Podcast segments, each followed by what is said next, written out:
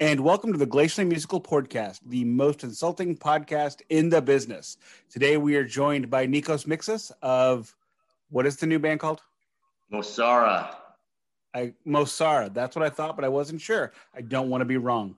Uh, of course, a lot of my listeners will know you from Twin Giant, which I got to say, I really fucking love Twin Giant. So, how are you doing today? We'll start there. How how am I doing today? Yes. How are you doing? It's late in the evening, and um, I'm doing the the whole day went fine. Um, and I'm uh, yeah. The next step is dinner, and that's it. You know, it's my dinner was a hot dog. My dinner was a hot dog with Tabasco mustard and Tabasco ketchup. Outstanding. Mine's going to be pho.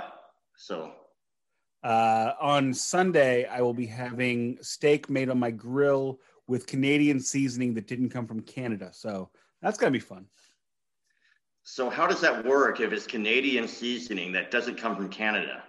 I don't ask questions. I, I just gave him 12 bucks. Yeah. Did you ask Curtis about that? No, Curtis is like the worst Canadian I know. He is kind of, yeah, sometimes, other than his accent, I don't believe he's Canadian. I think he's more American. I asked him once, you know, because he, he talks about how much he loves America. I'm like, why don't you move here? He's like, yeah, I'm not giving up all my perks. Perks? What the fuck? What's what perks? It's fucking cold. It's not that cold in Toronto. Well, okay. In fairness, yeah, bull, well, okay. Let's, let's point out. yeah, let's the, point pump out. your brakes there. You know, it's, yeah, it's relative. They're pumped. They're pumped. They're pumped. Uh, Nikos lives in Arizona, which is my favorite zone in that area. I don't in know. the arid lands. Uh, now, for me, because I I have gotten into this ridiculous habit of checking Canadian cities versus in the winter to see how cold they are versus how cold it is here. And where Curtis lives is normally not much colder than it is here. Yeah, but you're Midwest, you know, and I guess in, so. I mean, I mean, you guys get snow, and you guys get close to zero, below zero, and uh, yeah, I, I know nothing about that. I mean, other than visiting places that are cold. But yeah, uh, on a year-round basis, nah. I live in St. Louis City, as everybody who's ever paid spent any time with me at all will know because I'm going to mention it. It's like being vegan, doing CrossFit, or buying records. You're gonna you're gonna mention it. But do you do you know how the coldest we get here is about negative 30 Fahrenheit? Fahrenheit, yeah, that's that's pretty fucking cold. That's now I've, that's the absolute like super mega coldest. Now I've been to Minnesota during the dead of winter, but I've been hang on, hang on. Before we get to Minnesota, guess how hot it gets here? I'm going to guess. So the hottest you get is like 90 degrees with 100% humidity, which is no, um, no, no. It doesn't get up that high. You're off by about 30. So you're saying 115. 115 degrees? Yes. Are you saying with humidity or no. without? No, no I we, don't believe that in a second. I'm going to look that shit up when I get off with you. Bullshit. Okay, hear me out. So you brought up Minnesota, so I'm going to bring it up. So I'm in Minnesota. It was 2012. We were going to a St. Paul Saints game where I purchased my St. Paul Saints hat, which when you came to town as Twin Giant, I was probably wearing because I hadn't ruined it yet. It's ruined now. I don't wear it anymore. So I'm at the Mall of America, as you do when you're from the Midwest and you're in Minnesota. And I was asking my my host, I'm like, okay, so how hot is it supposed to be at first pitch? And it was like a extraordinarily hot summer in Minnesota, and it was like being in a southern movie, like a southern courtroom drama from the 30s, where everybody's like got fans everywhere. And he's like, oh, it's gonna be about 98. And I'm like, oh, 98? That's not bad. and the lady in the store, we were in the we were in the M&M store. I don't know why I remember that besides the fact that M&Ms are delicious. And she says 98 and I'm like, yeah, it's 115 at home right now. 115. Dude, I don't believe that. I just don't believe it. Why? Okay. If you go 30 miles north of here, it's cold. Okay. If you go 30 miles south of here, you can grow cotton. Okay. We are literally in the middle. If there was a, a, a, maybe if there was an imaginary line across the country, like a latitudinal that goes east to west, but they do it north and southish. if there was one of those imaginary lines, we'd be right in the middle. So we get the hot and we get the cold. I can see like swings. I, I can see like a hundred. Actually, I uh-huh. have a good friend that lives. You know what? Bullshit. So Okay. I'll talk to my buddy that used to live here forever and that also lives in St. Louis. I'll go, dude, has it ever hit 150? Okay. Uh, okay. Hang on. Hang on. Hang on. I know who you're talking about. No, no, no? it's not them. It's okay. another friend. It's an old school friend of mine. Like when did he move back. out of here? The what? When did he move from here? Fuck, I think he's been there at least 20 years now. No, he's here now. Yeah, he lives there. He's a teacher oh, there. Okay, I misunderstood. That's why I thought we were talking about Steve. No, no, no, no. In fairness, fairness. No, it's seriously now it doesn't get 115 every day. I get that. That is our top out. But we will have a two week snap every July to August of 105 to 110 every year. And with like what, 80% humidity, right? Yes. Yeah. And that, now that's brutal because I've, I've been in the South for uh, the Southeast. I lived in New Orleans.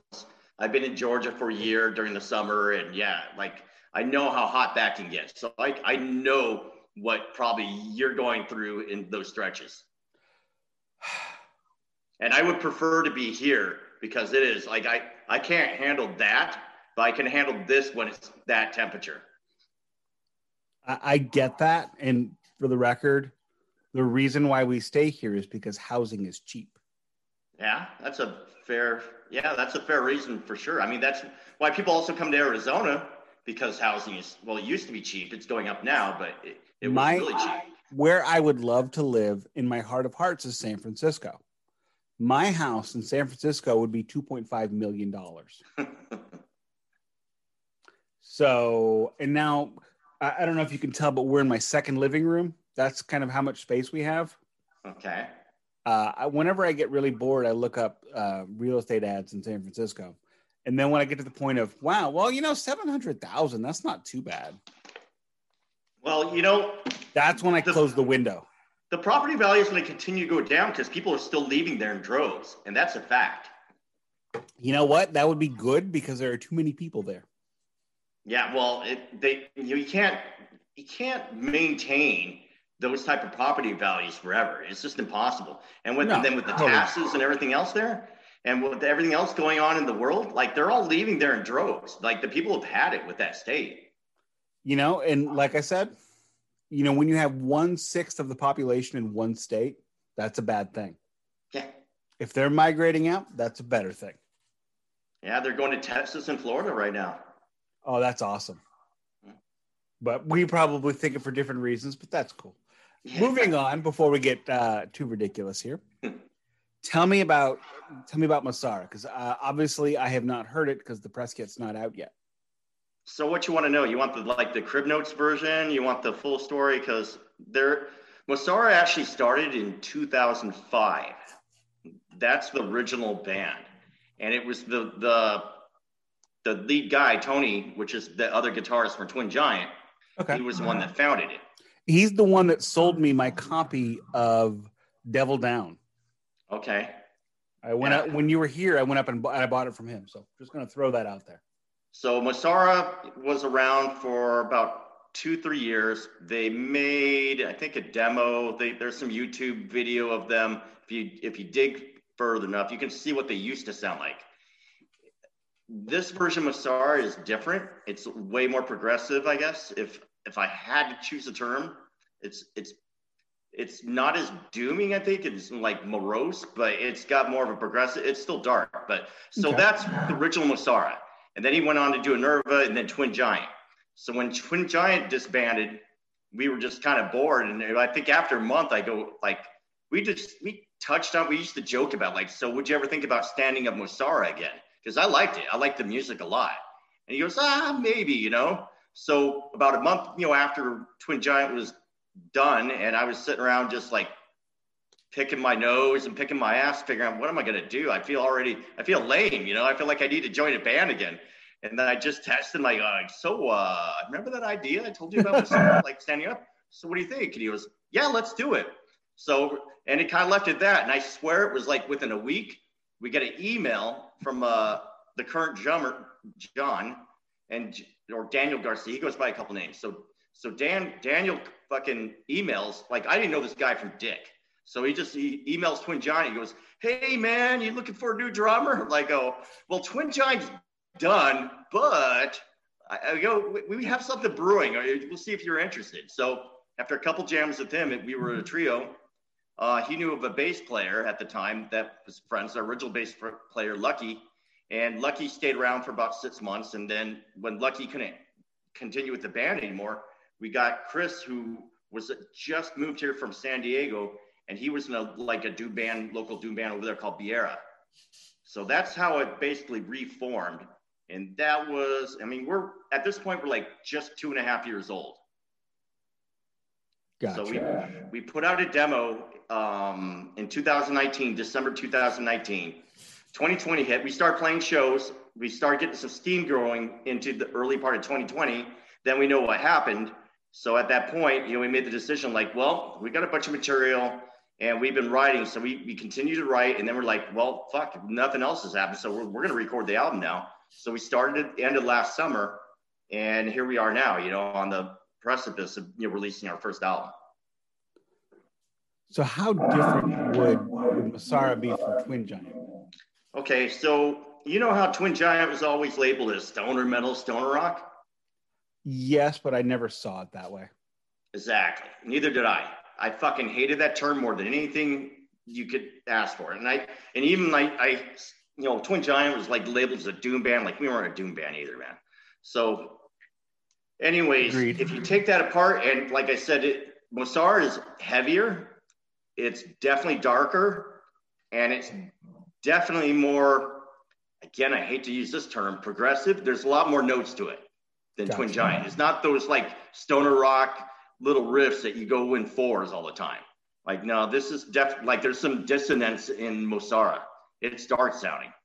And it has like you can hear a little bit of influence here by different bands, and I'll let you decide when you hear what you hear. I'm not going to go ahead and put anything in your brain right now, but you'll hear it and you'll know. So just because I'm me, I have to ask the question: Did you use that three pickup SG on this album? Did I do what? Did you? Wow, that came out really badly. Did you use that three pickup SG you acquired?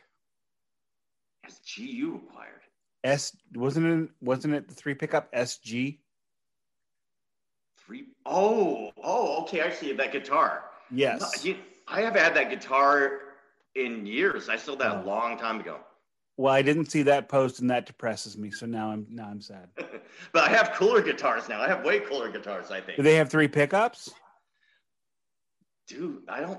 You know, I don't think I'm rocking any with three pickups right now. To tell you the truth, I wait. spent way too no, much. No, no, no, no. Wait, wrong, wrong. I have okay. an Explorer. No, wait. I have a Destroyer, an Ibanez Destroyer that has three pickups. The a la Def Leppard. Wow. Okay. But I don't rock it in this band.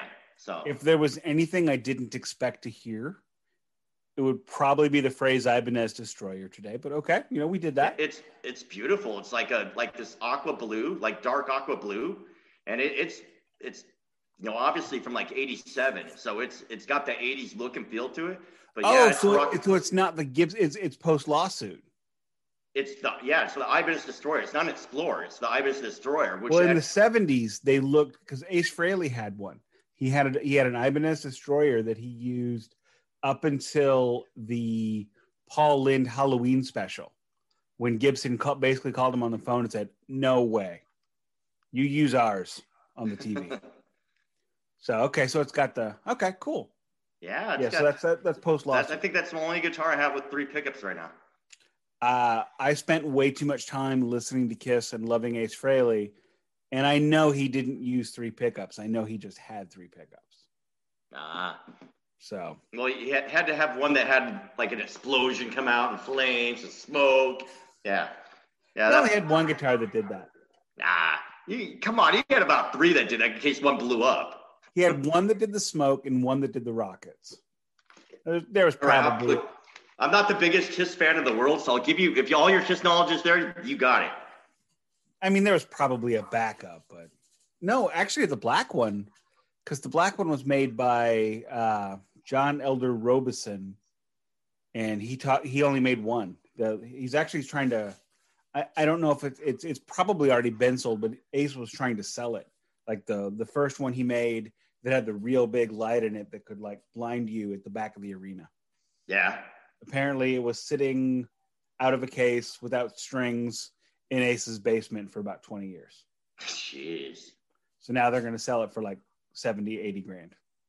Well, you saw that Kirk Hammett's what one guitar, the one he used in the video one. That No. just auction. You know, like the Yeah, I- I know. That, yeah, that ESP with the the stack singles. Yeah, so that guitar just auctioned, I think, less about a week ago actually, and it sold for like two hundred fifty thousand. That guitar. Yeah, that guitar. I would wager. This is just me, but I would wager that's probably the only time he ever held that guitar. You're probably right, because uh, I saw him on that tour, and I don't remember him playing. To tell you the truth, I've got. I've seen. I did not see that tour, but I've seen videos, and he didn't play that guitar. I think he's also putting up for auction, or it already happened. I, I don't know what it sold for, but that Ouija board guitar that he plays from time to time. Like the original one. I guess I don't know if it's original or not, but I know he that was going for auction too. See, now that one I could actually see going for two hundred and fifty thousand. Yeah, Just that's a sweet because- guitar. Well, yeah, it's a great guitar, and it's something that is closely associated to him. He's the something like me. Like I'm Ouija crazy. So so yeah, I'd be like that idiot that would spend all my re, you know my savings to get that guitar. You know, you could probably get an LTD version for less than a thousand. I'm sure, but to have his, you know, that would be Well, quite yeah. the story. I know, I, I totally get it. It's and it's probably well worn in and probably plays really well at this point because he used that guitar for about twenty years. Yeah, yeah, that's a bad. I know he used it in the the first couple times I saw them, but I mean, Yeah. like, like I said, that guitar. I mean, if you saw that guitar, you would look at it and go, "Oh, Kirk Hammett." Yeah, oh, yeah, absolutely. That thing's and it's got all the nicks on it and the and the the buckle rash on the back. Yeah, Oh yeah. fucking badass. But this guitar, this I don't even know what color the guitar in the one video is because it's a It's- black and white video. I mean, it's got it's probably a cream. I That's my would've guess, guessed- like an aged cream. I would have guessed sky blue. Yeah. I um, I think it's um, I think they said it they they posted a picture when I when I saw how much it sold for. So I I'm pretty sure it's like a cream. I'm sorry, I cannot imagine anybody spending. That's like when the guy bought Les Paul's Les Paul Custom from the book that Les Paul never played. But you know, let, let me go ahead and let's think about this. So you, let's go roll back to when they released that video. That was a fucking huge moment in like any metal history. That was the heaviest True. band that debuted a video on MTV at that point. I remember I was with my best friend. We gathered at my house in front of my mother on the TV, like we were seeing like fucking Star Wars for the first time. We watched that, you know, whole like six minute video or whatever it was, because it was the extended version, you know Right. you know, like I said, so that that burns in everybody's head. Like that's the guitar he played. So that's why it's so iconic. Because I mean, not only it was the like I said, it, it's about the video. It's about making history. Metallica's first video. Metallica's on MTV. You know, there's a lot going on. So that's why it is so iconic. I agree. I just don't think two hundred and fifty thousand dollars. Well, you know, there's some like hedge fund fucking guy that was like, you know, our age and sit there like, yeah, man, that's nothing. That's chump change. You mean the owner it. of the Colts? Exactly. Somebody That like guy that. bought. That guy has bought. He purchased Les Paul's the Le, the the Les Paul custom that Les Paul played on the Les Paul and Mary show. He bought it. Fuck. that guy I, I used to be big into uh the gibson under disgusting little underworld on the internet and i had to get away from that because it made me want to spend too much money. But that that seriously the owner of the colts has a guitar collection in terms of value that probably rivals joe bonamassa's collection. Yeah, even like what Rick Nelson from uh, Cheap Trick, Rick Nielsen. I mean, like yeah he has 559s Yeah, man, i think it's fucking three or five something like that and they all just sit in cases in some fucking building. Uh, I would imagine. I don't think that the uh, the guy that owns the Colts is going to be going on tour recording Mm. a, a badass doom record with this new Les Paul he's got. Although I guess Yeah. it's not really new, but or even new no. to him at this point. I mean, this is old news. But I mean, you know, the- like when you're making that much money, dude, this is nothing to them. You know, it's, it's chump change. well, do you know? Okay, uh, David Gilmour. Picture David Gilmour playing in you know five six years ago, right? You see that black strap, and then you see that guitar strap, right? hmm You know that's Jimi Hendrix's guitar strap. Jesus. His wife Polly bought it for him. As a, I mean, that's like a, it was like a birthday present. Could you imagine just being able to buy one of Jimi Hendrix's personal effects and give it to someone? Oh yeah, here's Jimi Hendrix's guitar strap from fucking Woodstock. oh man. You want his headband too? He could probably lick the acid out of it still. Oh yeah, I'm sure. It's like I, I just like I don't know. I, I can't even picture having that kind of money. And then what would you do with it once you got? Well, I mean, David. Although David Gilmour did, you know, he gigged that strap. You gotta you gotta respect the crap out of that. Dude, you show your friends, you you brag about it a little bit, you know. I don't even know if like personally, like I don't touch the fucking thing ever, you know. It just got it goes in a case and displayed somewhere in the in the house. Yeah, and that's that's something I can't do. If I buy something, I want to touch it. I want to play with it. I want to do things with it. So That's- let me that's why let me like riddle this- you this, dude. Let me riddle you this. Go ahead. So if you get like like I collect some toys, you know, Right. and I rarely take them out of the packaging. You know, I display them. So are you the type of person that opens it up and wants to fuck with it and the attachments or whatever? Every bit of it. Okay, fair. my my wife for for Valentine's Day this year got me uh, a Kiss Lego set. Presently, I can't find Eric Singer because the cat's lost him. oh no. So, and it just hit me the irony of Eric Singer, who dresses in Peter Criss's cat makeup, is the one the cat's knocked down and lost. Outstanding. Wow, that You sucks. have yeah, you couldn't Um, that any better. No, no, I couldn't. Uh, I bought uh, David Coverdale, and this is like probably the record I have mentioned most in my life that I've purchased. I bought a copy of Coverdale Page from Brazil a couple of years ago. I spent hundred dollars on it, which I'm not. I, I don't collect vinyl. I buy vinyl to listen to, I do the same with that too. And I mean I spend that. I bought a copy of Pink Floyd's Atom Heart Mother on the red Japanese super vinyl. I spin that whenever I want to listen to that kind of bad album, which isn't all that often, but when I do, that's what I listen to. I mean, yeah, if I, I don't buy toys unless I'm going to take them out. I mean, if you, I don't know if you, if you look at my Instagram or not, but when you do, you will see collectible Power Rangers toys out of the packages on Gotcha. stereo.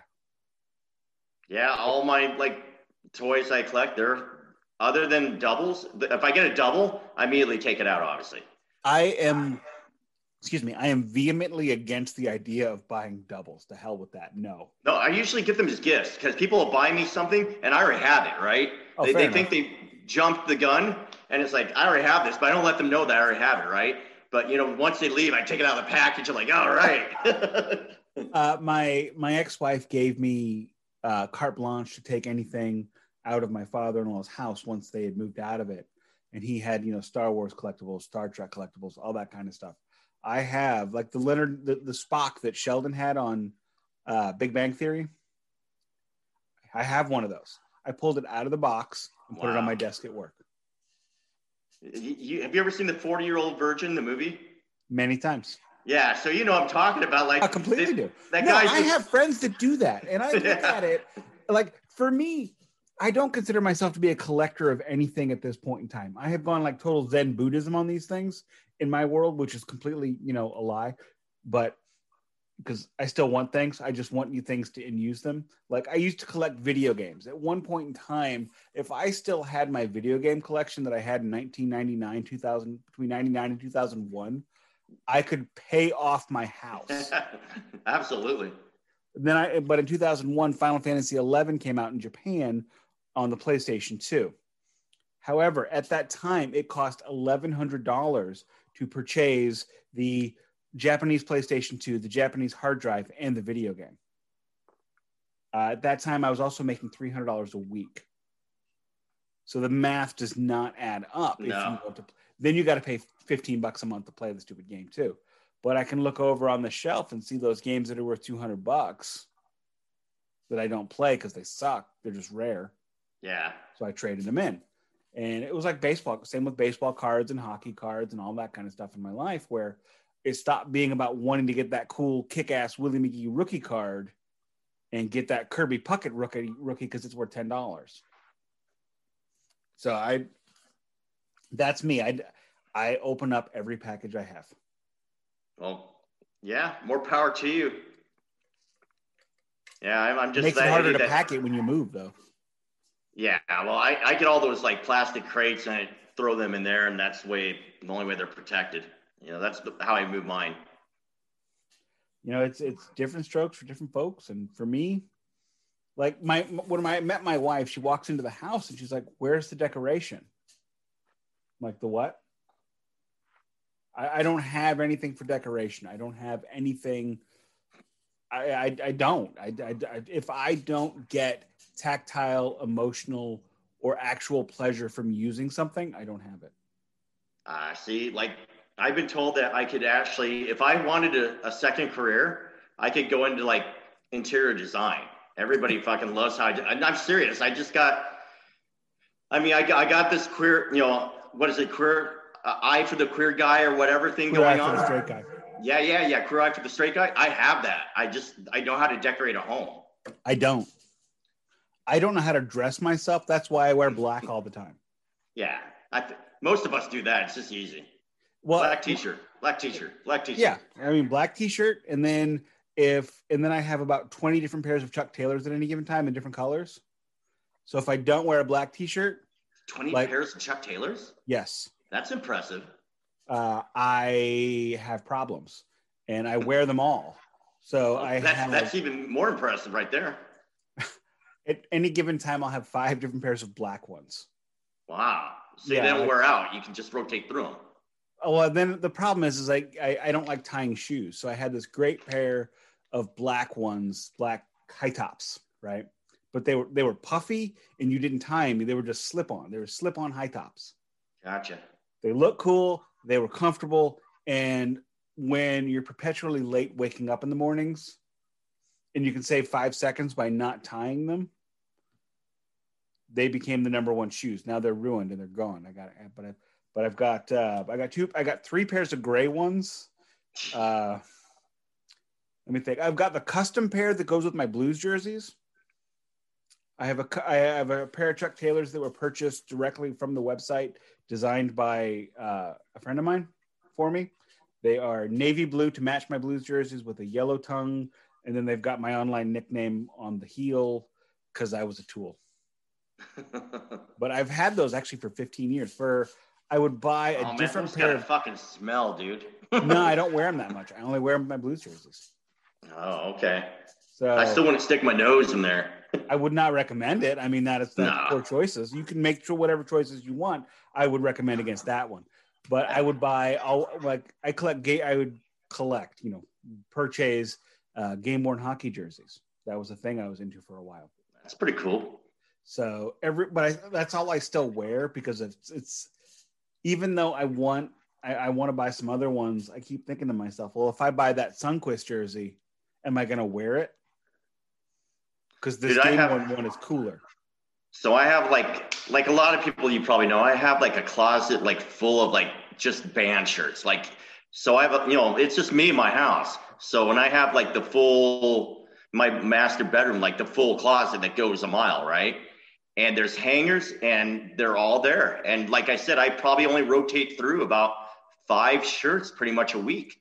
But see, my problem is I don't have enough band shirts because I, I wear them out too quick.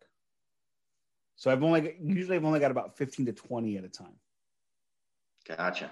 So dude, I, I, I, I know at least I have a hundred in my closet. I well at one point in time I had 20 game worn hockey jerseys from several different leagues, including the up into I think I've only got one. I think I've only got about five or six now. But I, each uh, what I was saying earlier was I would buy a pair of Chuck Taylors to match each one. Yeah, well, yeah. If you're the matchy matchy type, that makes a shit ton of sense. So it's easy to match. See, to me, if I wear things that are the same color, I match. True. So if my shoes are the same color as the jersey, I match. apparently you can match colors that aren't the same, but I don't know how to do that. I guess the ones that are kind of like in the same family of colors, you know, that's how people do it. I do. Okay, that you are way over my head on this one right now. I do. Well, that's just it. Like, again, I told you what I told you, like the straight eye for the queer eye or whatever. You know, I got that thing going on with colors too. Like I this don't. goes with I- this. I absolutely don't. I cannot match colors. I don't get it. I, I don't see. I, yeah, I don't get it.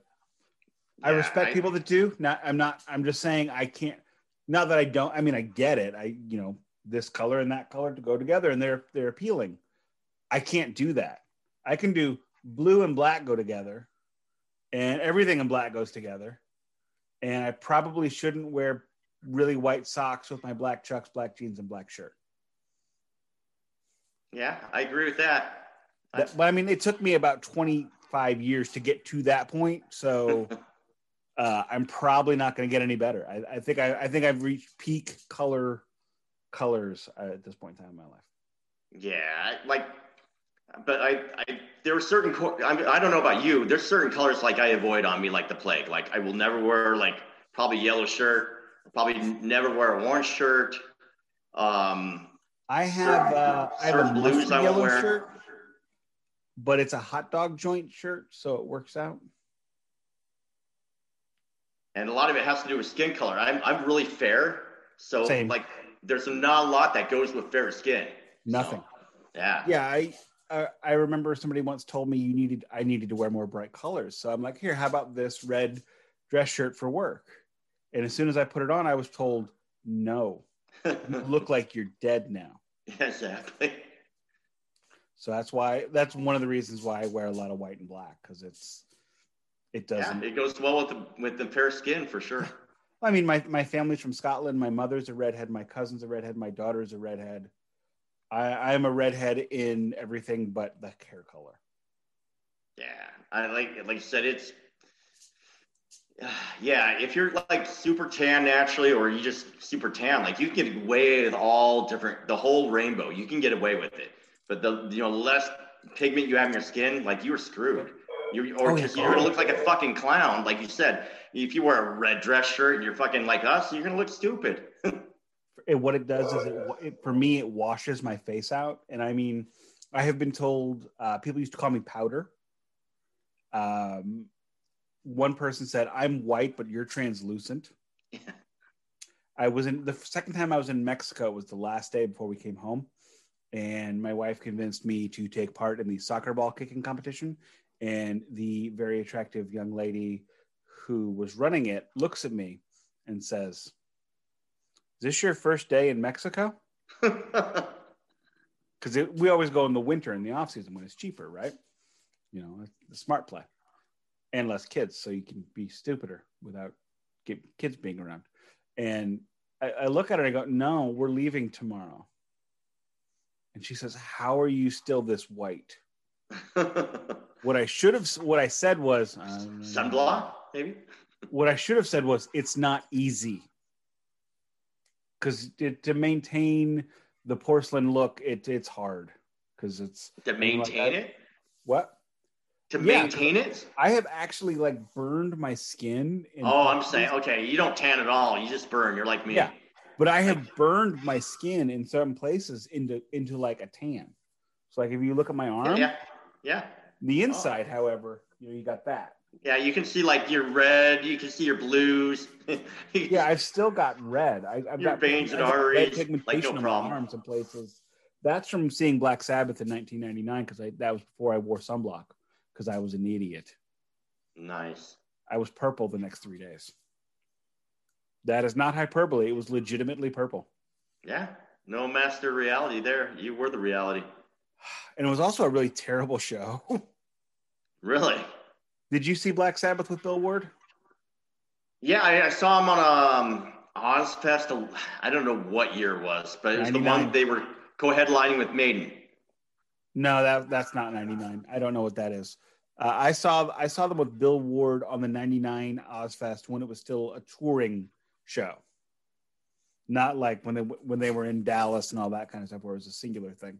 Yeah. The problem was Bill Ward at that point in time had not played drums in 17 years. so he did not have the stamina of a drummer who had been playing drums for those last 17 years. So there was like a three minute break between every song. And then, so he would rest, and Ozzy would do like Ozzy Osbourne solo things and squirt the crowd with a squirt gun and jump up and down and say, "Yeah, you We love you all. Go fucking crazy." Blah blah blah. Yeah, it, it's cool once. It's not cool after War Pigs, Master of Reality, Lord, you know, Lord of this World. It, it, it got tired after every single song, and I remember thinking, "Well, I heard NIB, I heard War Pigs." I think I'm good. I think I can go home. And that was the first show I ever left early. Partially because it was terrible, and partly because I was just miserable. Man, he should have reached out to Mick Jagger's fucking, you know, what he does to fucking dude. Have you ever seen the Stones like that recently? The last time I saw anything with the Stones live was in '95, and they sounded great and could still bring it. However, they did look like corpses. Dude, Jagger's a fucking beast, dude. He's he's more energetic than fucking Cannibal Corpse or something, you know? Like it's fucking crazy what that guy does at that show. He runs the whole fucking time. And then between every song, they bring him out fucking some tea. He has his fucking tea and he's talking to the crowd. I'm serious, he does. He'll have a, a cup of tea, he gets his throat all nice and warm. And then, dude, it's like he's he's running off again, like on the other side of the stage. Now, uh, you know, Keith Richards looks like a fucking corpse up there. That's who I thought looked like the corpse. I'm sorry. Yeah. It, was not, it was not Mick Jagger. I apologize. I, re- I haven't seen this in a long time, but I remember him like, because it was, uh, was it Christmas and my family, one of the people in my family had purchased a pay per view for the show. Bridge, it was the Bridges of Babylon tour. And my uncle had purchased the pay per view because he didn't want to go. And we were watching the pay per view, and Keith Richards came out in this giant fur coat, and it just looked like what? And it was just you know him like not moving but playing and smoking yeah. a cigarette, and it was just yeah. dude, I, I, thought he was gonna keel over. I thought he was just gonna tip over with the wind or something, you know, in the stadium. But you know, like I said, I'm watching Jagger. Like I, I don't know where it's not drugs, so I don't know where he's getting this energy from. You know. You know, how old is he now? Let's let's talk about that real quick. 70s? Well, I mean, the Stones came out in the 50s, if I'm not mistaken, or early 60s. Yeah, pushing 80 for sure, right? You know what? I, I got Google on my phone. There you go. Because my, my father in law actually uh, he made it to 76 before he died. And he's not that much older than Ace Frehley, whom I've paid to see live in concert multiple times. Uh, Mick Jagger, born July 26, 1943. So he is uh, 57 plus 77. 77. 78, 77, 78. So he's, he's turning 70, turning 78 this summer. Dude. So he is a year older than my father in law was when he died. Although my father-in-law could sing pretty damn well for most of his life, and you know, his whole life, but I wouldn't pay 150 bucks to go see him sing. And he definitely was not as active as Mick Jagger. So I mean, it's it's truly amazing when you see some of these people still going. Yeah. So like I say, Bill Ward should reach out to Jagger, like, dude, what are you doing? Because this is amazing what you do. And you know what? I will continue. Like Roger Waters. I mean, I know there's some, and I'm never mind. I'm not going there he goes on tour, so we'll go with that. Uh, uh, David Gilmour still sounds really good, and then you have Paul Stanley, who man, All Paul. Stanley. Paul How Stanley, you doing, everybody? Oh, you he sounded great. Hey, hey. In, 19, in 1995, he was a golden god. Unfortunately, we're in 2021, and he has sounded he sounds a lot like a muffler that has pantyhose on it. Dude, he sounds like Mickey Mouse. he just sounds like Mickey Mouse. He doesn't sound that good. He's he's not even. If well, you like heard, a raspy one. I, I, last time I saw him, that's what he rhymed like like I, like I, I know it's supposed to be like comical, but this is I'm laughing right now. When's the last time you saw Paul Stanley? four years ago, I think. Okay. Four years ago. In in 2008, they re- or 2006, they released a live for the symphonic concert, right? And if you listen back to that concert, you can start to hear a little bit of Kenny Rogers grit on his vocal cords, which he had never had before. So when you're talking about, you know, you heard him sounding like a raspy Mickey Mouse and it's supposed to be funny. No. He's because that that was the best he could do at that point in time. Listen, if you don't believe me, listen to Unplugged. Kiss's Unplugged. I'll listen to it, but like I said, I like I, I don't know. Like I said, I it was I've only seen Kiss twice, and that was the second time, Uh, and it was at a festival. So he sounds like he's singing through a tube that has a hole in it because it, it, it it just blows out. He he, he is completely he's actually lip syncing on tours now.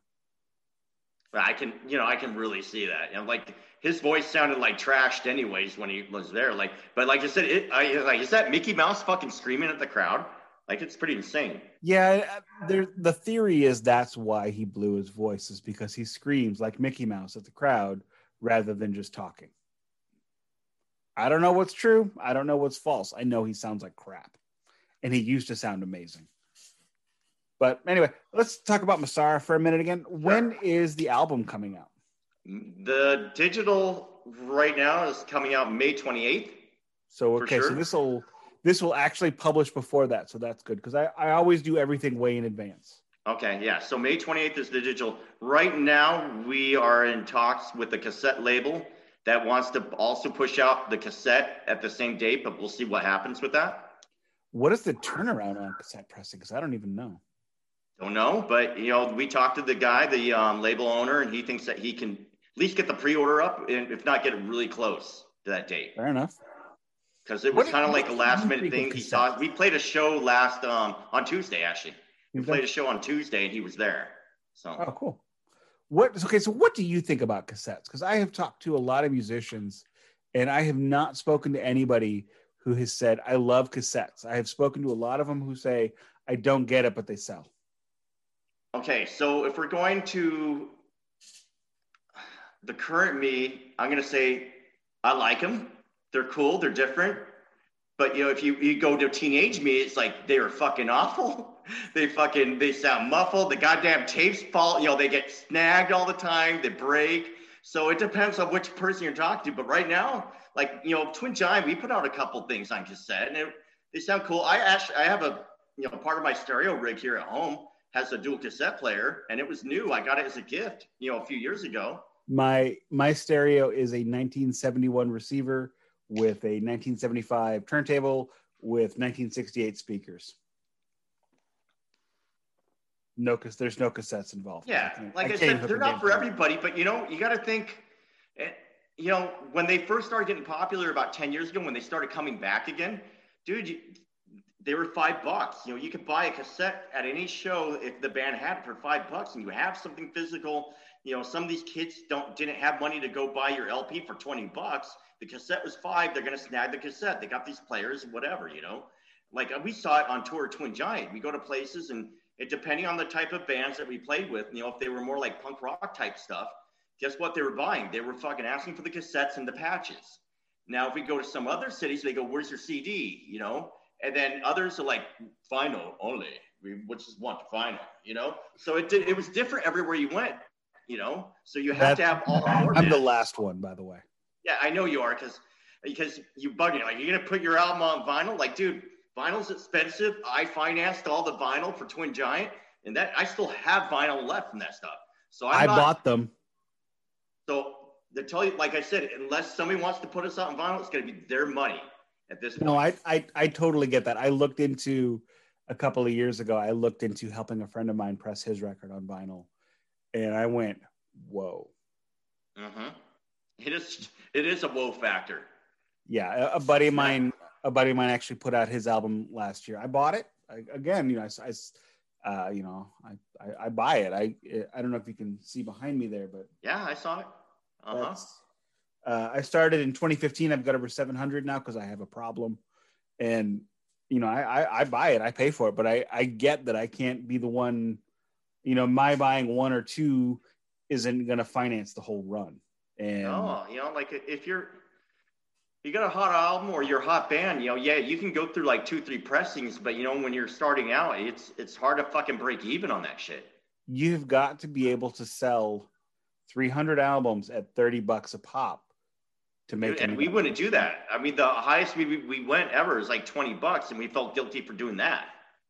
Well, here's the thing, and maybe this will make you feel better. If you take the vinyl cost of a record in 1977 and put it in today's dollars, it's 38. Sounds about right. Yeah, absolutely. Because back in you know when in 1977, or I think an album, a new album was five bucks. But I mean, I, I get it because you can you can buy a thousand CDs for like a thousand bucks. Yeah, a dollar CD. That's all they run.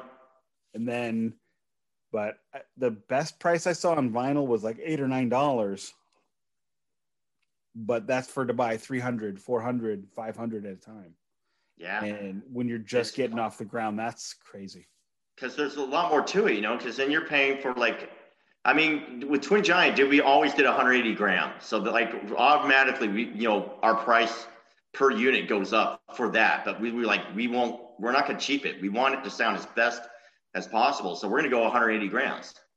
Every anything we ever put out was 180. And then let, then let me like say the- the, two twin giant albums i have do sound great they, i have no They're I have warm. complaints about those at all Yeah, they're, they're warm, aren't they? They have a nice warm feel to them. They're they're nice weight, everything. They feel good on the turntable. definitely i seriously great pressings on those Yeah, we we you know, like I said, you know, we've always de- debated like, well, should we get some swirl or some color? But then we were just adding cost upon cost, and it's like it's Oh, yeah. not worth it.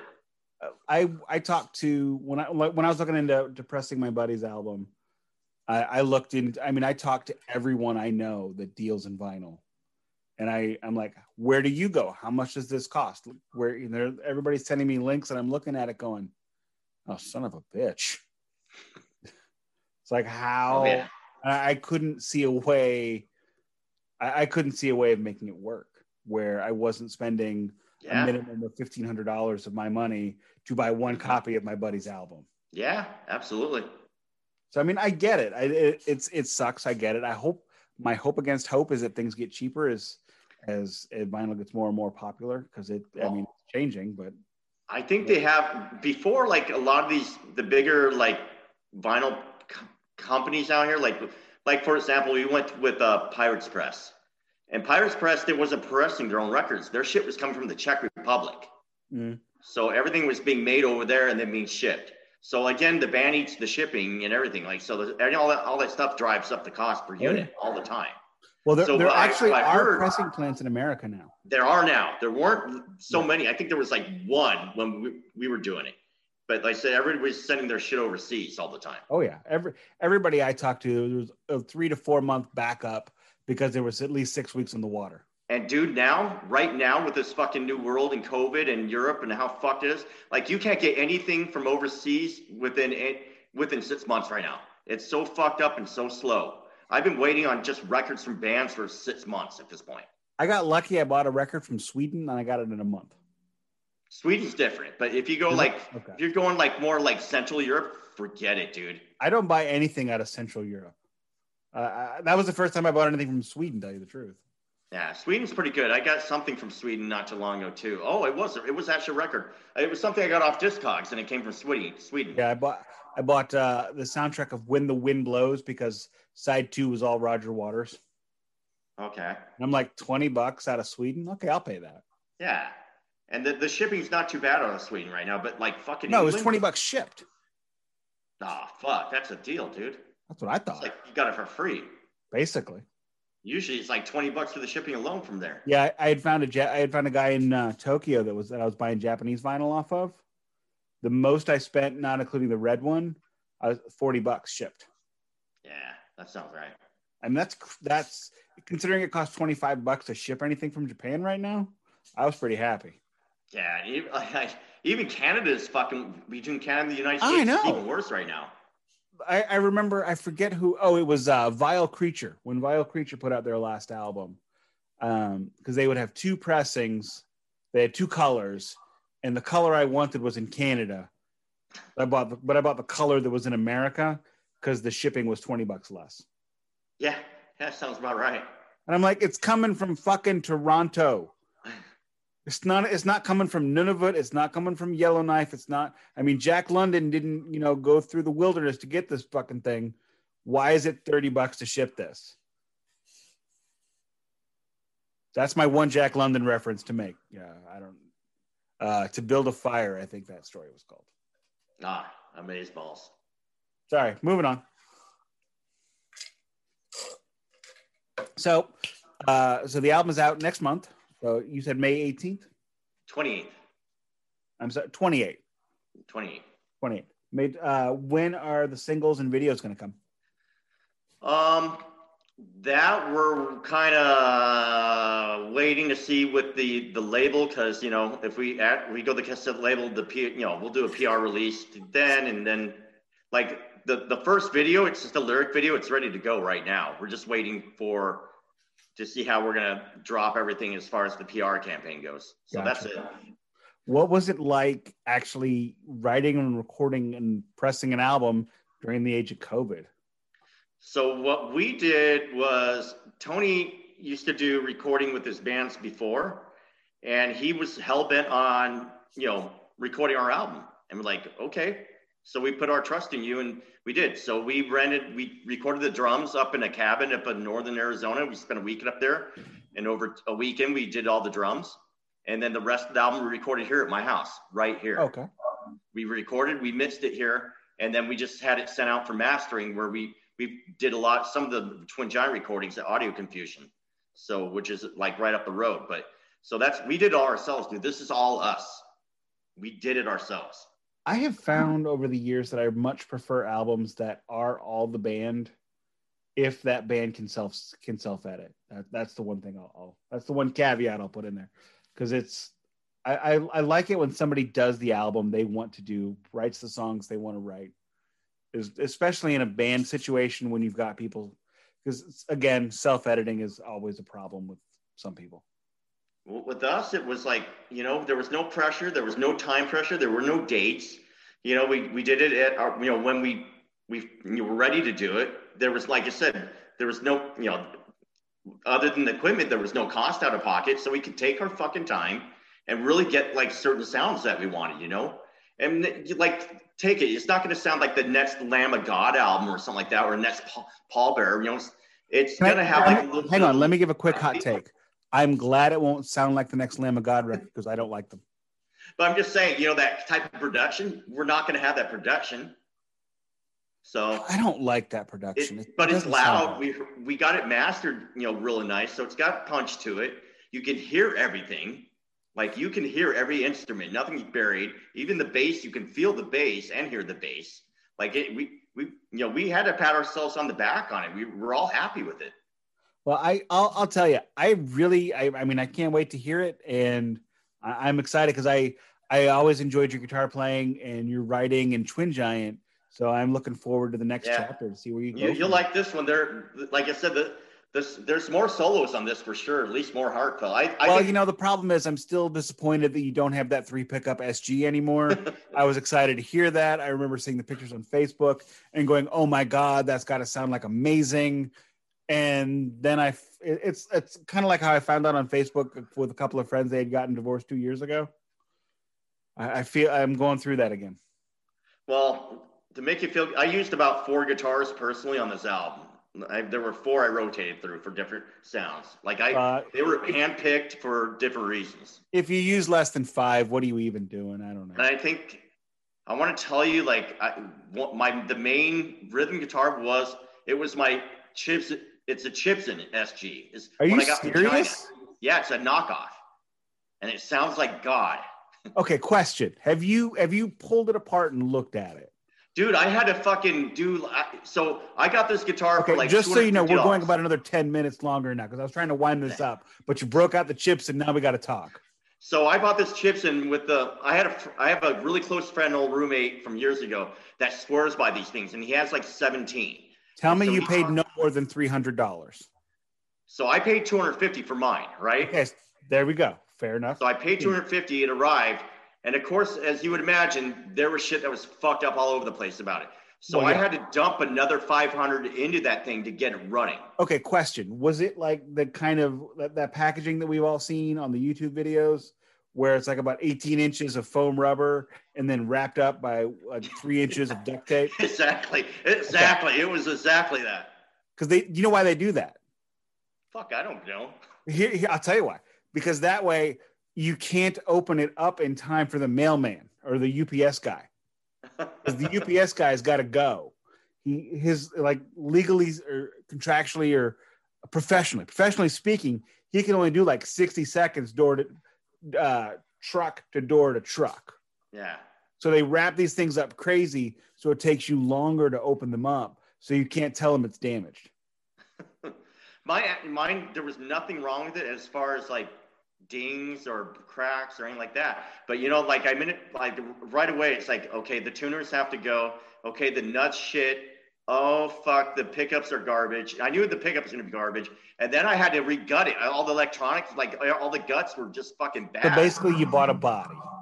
Yeah, exactly. You nailed Okay. it. Basically. Now, But when it looks cool. gutted It looks cool as fuck, and it and it sounds beautiful, dude. Okay, so you hang on, hang on, hang on. You gutted it. Is this solid wood? Is this pancake? Is this plywood? What is it?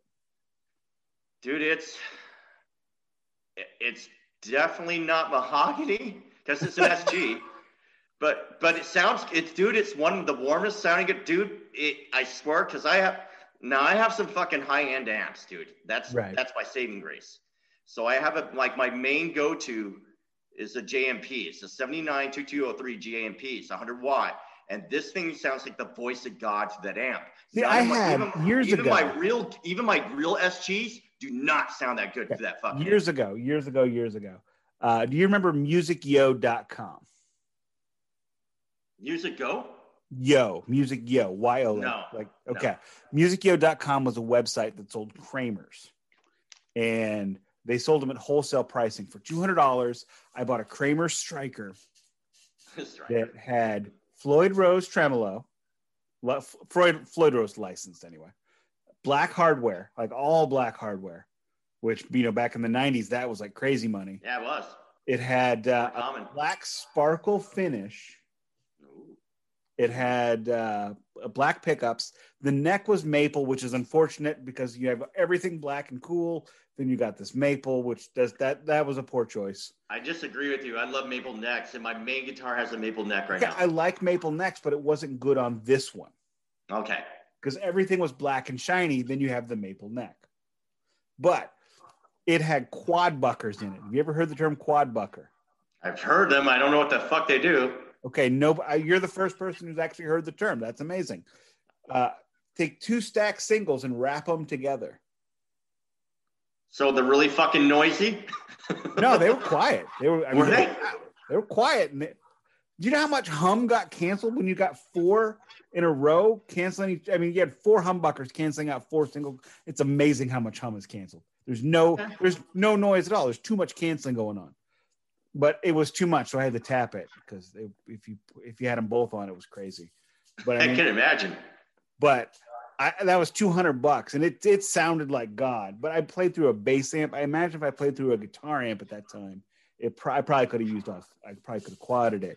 But I was told by somebody who I tried to sell it to that it was made of plywood. I don't know if it's true. I never opened it up, but it sounded great. Yeah, I, you know, like I said, I wouldn't doubt this is some garbage wood they use, but like I said, it's sound, it's warm, and it's got a ton of bottom in. it. It's a like again, it's one of my lightest guitars, so stage wise, it's perfect. But Well, right, now, if you think about it, how much do you think the wood really matters in a guitar? I think it does. For I don't tone. know. For live, no, I don't think for live, but when you're recording, I think it does. Okay. Because I, my thinking is there's so much electronics and so much processing and so much effects going into But th- that's on the guitar player. Me, I, I don't run any fucking distortion. Okay, I don't run I any three. overdrive. It's the fucking tube and the pickup. That's I- that's all it is. That's all that's creating the sound. The tube and the pickup. I have effects, but for my tone, tube pickup. That's all I want, and the tone, of the guitar. I have a distortion pedal going into a heavy metal distortion pedal, going into a death metal distortion pedal, going into a tube amp. Because if I don't do that, you can hear how terrible I am. See, yeah, I, I can't do that. I, I I want you to hear. That's because you. That's because the, you practice. Well, let's not get crazy, but yeah. All righty, let's. I think it's about time to wrap this up. We've gone a little bit long, which I'm okay because we brought up the Chibson, and I always want to have that conversation, which yeah. is. But what else do we need to know about Mosara? Album's coming out in see about a month from now, as we as we record this, about two or three weeks after this publishes. Uh, what are the the social links? The social links, what we've, the main is our Instagram. I mean, you just got to just do a search for Mosara Doom on Instagram or Mosara and you'll okay. find us. So Instagram is the main social, um, Facebook, obviously. Um, we have a YouTube channel. And like I said, our Bandcamp is where you're going to be able to find merch. You know, if you need to get any merch or, or get any direct downloads, they'll be off there. As far as the physical stuff, it's still being worked out right now we'd like to, you know, we'd like to get lucky and somebody fucking like us and put it this out on vinyl because it will sound good on vinyl. But you know, we're not financing as a band at this point. We just we don't have the funds for it. That that's one of the things I'm hearing more and more from people because I, you know, I, I think probably about 70 to percent of the people that I talk to in bands that I talk to all prefer to listen to music on vinyl, but I'll say the same thing. We can't afford to do it ourselves. Yeah, and I, and I get that. Totally get that. Hopefully, I guarantee it will sound it will sound good on vinyl. I, I like should also mention we're doing this interview two weeks before the press campaign even starts. So, which makes it a little bit crazier. But that is everything I have for you tonight. Do you have anything else for us? No, I really appreciate uh, you reaching out to us and at least giving us some, uh, you know, I guess airtime. You know, some pub there. I, I am always happy to help out anybody whose music I enjoy or any kind of good stuff like that. Yeah. I definitely appreciate you taking some time for me because I know this is probably ridiculous. But that's besides the point. Uh, thank you, Nikos, for for joining us. This is the Glacially Musical Podcast. It does not play in Peoria.